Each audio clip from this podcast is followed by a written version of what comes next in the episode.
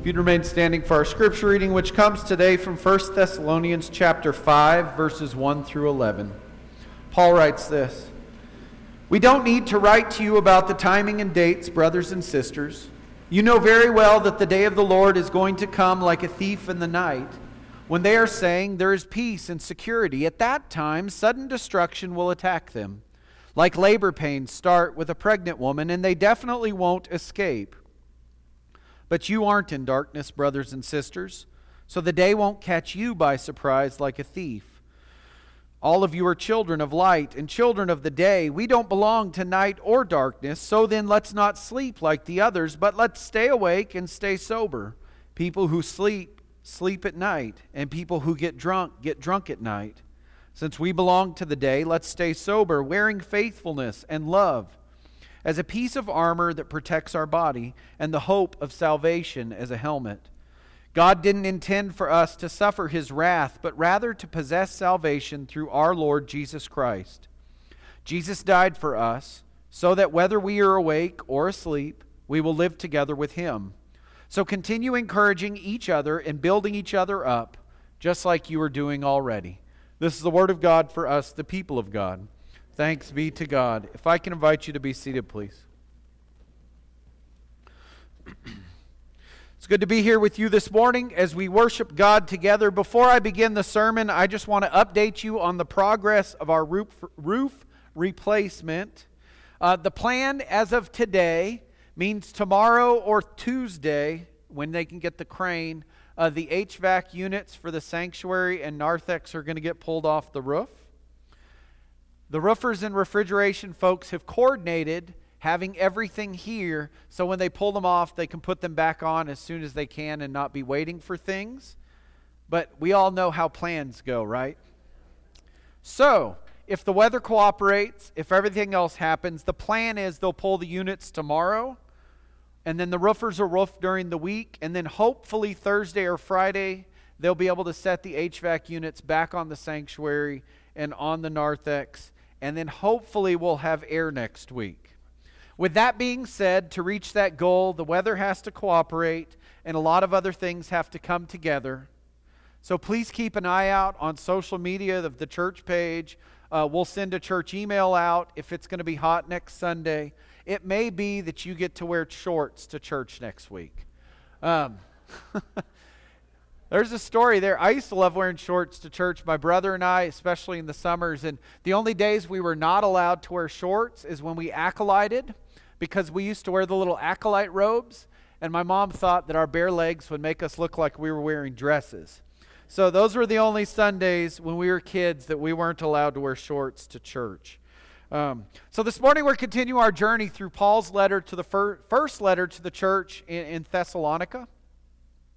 And so I hope that, that it has been eye opening and interesting for you as we've gone through this letter chapter by chapter and have, have looked at it in depth. I know that I have encouraged it as we, uh, I've appreciated it. And as we've looked last week, uh, Paul's letter to this, this church is divided roughly in half. There's five chapters total.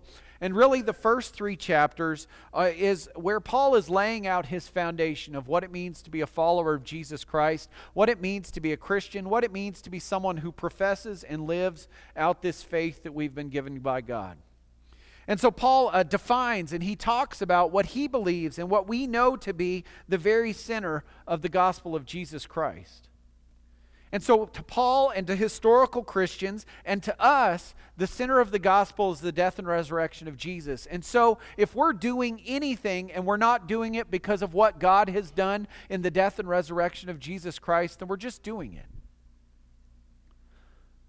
But for it to be, be steered by God, for it to be directed by God, for it to be something that you and I can say is, is fruit that we are bearing out of our faith, then, friends, I believe we have to be this, we have to do it on the very basis of who we are and on the center of the, of the gospel, which is the death and resurrection of Jesus. And so, Paul, I think, is pretty unapologetic in his letter to the Thessalonian church about this, in saying, if you're not doing the things you are doing because of Jesus' death and resurrection, then you're not doing them as an act of faith. And so I think that's something that we can remember, especially in this world that we live in that, that gives us all these constantly competing messages and other things that tell us, oh, if you just do it because it feels good or it makes you feel affirmed or it makes you feel good. I think what Paul would say us and historical Christianity would show us, and what the gospel, the very center of the gospel is, is that if we're not doing it on the death and resurrection of Jesus and on the change that God has offered us through that, then we're missing the point. It's still good that we can do those things. But if we're doing them as an act and a response out of our faith, then it has to be placed and based on who we are as followers of Jesus Christ and the death and the resurrection of Jesus Christ. Now, in the second half of, of this letter, which is chapters 4 and 5, uh, Paul spends some time writing how the Thessalonians are to live and practice their faith according to who they are and the way that they're to demonstrate how they're different because of the gospel of Jesus Christ. So last week, for example, we, we, he used the example of sexual morality as a way that, that the Thessalonians could demonstrate their faith without being part of the larger culture. You know, and so basically what Paul was saying is you live in a culture that, that um, pagan worship occurs and, and different things happen as part of that. And so what Paul is saying is for you to be known as a Christian is to live differently from that and to live independent from that. And so that was one way that he said we can be different as followers of Jesus Christ, being part of the culture while not being part of the culture, being set apart because of the grace and work of God in our lives. And so this morning, this letter takes a turn. Because Paul spent some time looking at what it means for Jesus to return. Earlier in this letter, he's already begun to, to address a problem in the Thessalonican, the, the church in Thessalonica. See what people had heard, and they'd listened to his teaching. And, and I think we've all seen how throughout history people have looked to this, but they were anticipating Jesus' return immediately. And so the return of Jesus was not the problem, but if you remember with me, some in the church had decided that they no longer needed to go to work or earn a living because Jesus was coming. And they thought it was coming today. And so they'd stopped working and they were gathering in groups to look at the skies to wait for Jesus to return. These, pe- these are obviously school children looking at the eclipse a couple of years ago. But I thought it was something similar to that, right? As they gathered together and they were looking and they were waiting and they were anticipating and they were talking, and, and their actions were causing others in the community to look at them and to say, What is going on? Like, think about if you didn't know the eclipse was happening, and all of a sudden we saw a small group or a large group just standing in a field looking up, what would you do? Would you look up? Maybe.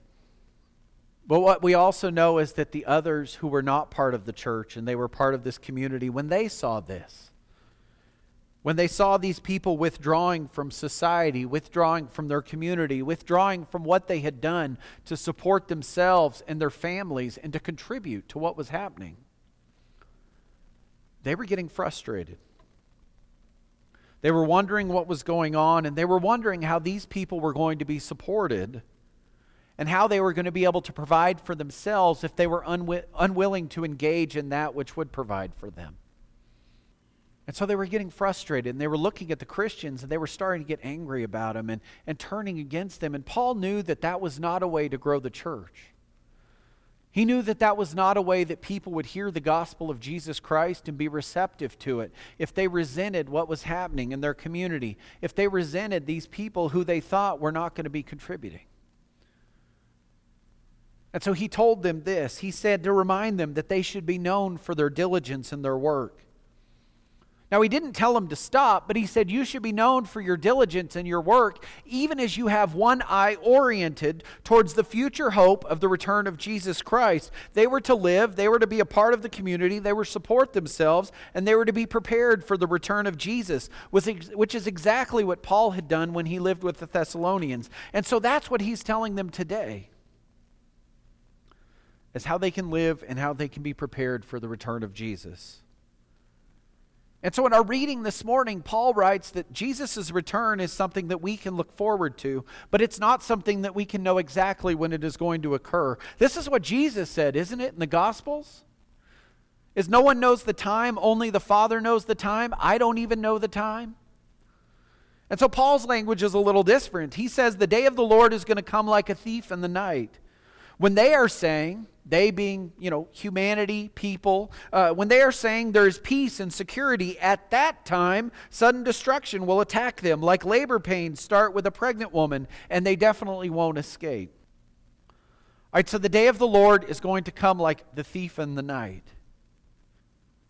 That's essentially what Jesus has said in the Gospels, isn't it? Is that when the day of the Lord comes, when God's return comes, when Jesus comes, whatever the language is that you want to explain the day of the Lord, what Paul is saying is what we can see through both Gospels and New Testament is that it's going to come when you and I cannot anticipate it. It can't be expected. And so Paul says it's going to come not just when people are waiting for it, but it's going to come when you and I feel like there's peace and security and there's nothing to worry about. So, what Paul said, right, is that when they say there is peace and security, that's when it's going to come. At that time. All right, so, there's a couple things that I think we can read about this part of the scripture. The first is that when Paul says peace and security, that's a stab at the Roman Empire and Thessalonica being a part of the Roman Empire, and the fact that, that much of the early Christian church existed within the boundaries of the Roman Empire. One of the major political statements of, of Rome was what? It was the Pax Romana, right? Where they would say that, that because of the Roman Empire, there's a Roman peace that exists throughout the empire, that exists throughout the land. And so when Rome articulated this and talked about this, what Rome was saying is that due to Rome's size, due to Rome's legions of armies, due to the power of Rome, the entire empire, everyone within the empire would experience peace. And so what's Paul saying to this? Paul's telling people that are being told and hearing the message that because of Rome, they're experiencing peace and security. He's saying to them, don't hang your hat on that, isn't he? He's saying you can't depend on peace and security from something that is earthly, from something that is of this world, from something that is human, a human construct, something that, that you and I can create or uh, think we can create. But what Paul is saying is even when we feel this might be the thing, He's saying it isn't. And so basically, to the Thessalonians, he's writing don't trust the propaganda you've read that is telling you because of Rome, everything is going to be okay. And so, what is he saying? Friends, he's telling us that the gospel of Jesus Christ and the kingdom of God is greater than Rome and any other construct of human government. The Thessalonians have been told that, that the power of Rome is going to protect them and offer them peace. What they need to hear is that Rome cannot provide the peace that only God can provide. And that's the same for us. We can't look just to the government or to, to human constructs or to worldly things to provide us the peace that only God can provide. We can't look to other humans to see and to imagine that they are going to provide for us things that our hearts and our lives need, things that we yearn for within our innermost being. Like the Thessalonians, our tendency is to find earthly things to place our hope and security in and upon, isn't it? And so our tendency is to find these things and to trust them and to look to them. And instead of looking to God, we, we place our emphasis on what they are. And so, what Paul's writing then is he says, it's when you think you have this peace and these other things, it's when you think you have your security in these other things. He says that's when the thief is going to steal in. And it's when we've placed our hope and our trust on and in the things of this world and not on and in God. It's when we've placed our hope and our trust and security in things that can be temporary or can be fleeting that we set ourselves up for the thief to enter our lives. Paul isn't just talking about governments. But he's talking about the decisions that you and I make, about the things that we prioritize, about the things that we emphasize in our lives, where we are in, um, willing to invest ourselves or where we decide to place our energy and our emphasis. He's saying it's when those things, when we're, we're placing our energy, our emphasis, when we're finding our peace, security, when we're uh, putting everything in this one basket, that that's when the thief can come in and upend that basket. And then we quickly discover that we don't have the peace and the security that we thought we had. Whether it's in a person, whether it's in a thing, whether it's in a group, whether it's in something. Because what Paul is saying is that the only thing that can provide peace and security to you is the death and resurrection of Jesus Christ and the life that God offers us through him. And so when we place ourselves in Christ, then we're prepared to deal with whatever we face. Because our peace and security is based not on the things of this world, not on other people, not on other human constructs, or, or whatever it is that you and I might place it upon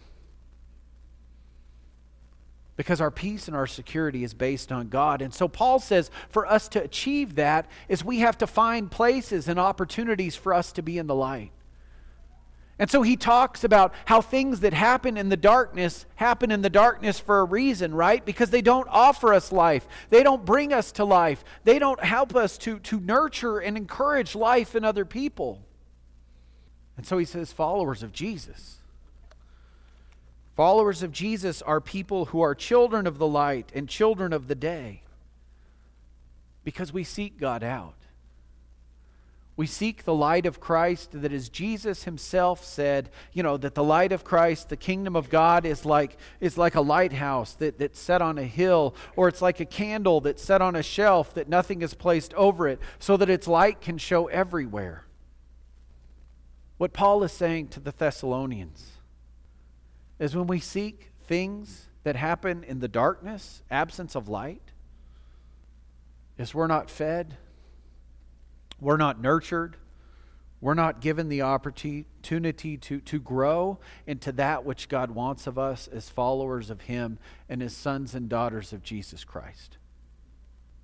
But He says when we seek light, then we will achieve and we will find peace and security, not because of anything in this world that can offer it to us, but because our peace and security comes from the one who came to this world and who gave himself up for us. And then he ends it by saying, So, what are you going to keep doing? See, he doesn't tell the Thessalonians that they're to stop and wait. He doesn't tell them to, to just idly, you know, stand there and see, or he tells them to be diligent, to be faithful, to be known for what they're doing. And then he says, don't stop encouraging one another as you have been doing. So basically, their waiting is to be a productive waiting. It's to be a waiting that's devoted to, to contributing to the community of faith, to contributing to the lives of each other, to pouring into others so that they can hear the gospel of Jesus Christ, so that they can encounter Jesus through what they're doing and how they're living. Paul's saying a life of Christian faith is not idle, isn't he? And so he's telling the Thessalonians to continue encouraging each other building each other up, not because they haven't been doing it, but he's saying, keep doing it. Keep doing what you've been doing because it strengthens the community of faith. It strengthens you as believers and followers of Jesus Christ. And he doesn't say it, but I think we can read it. Because when we encourage each other, friends, it brings us all into the light. It helps us to grow in our faith. It helps us to bring others out of, of places in their life where they need to be led from. And it helps us all to be firmly placed in the peace and security that lasts, which is the peace and security that's offered us by God through his Son, Jesus Christ. Amen.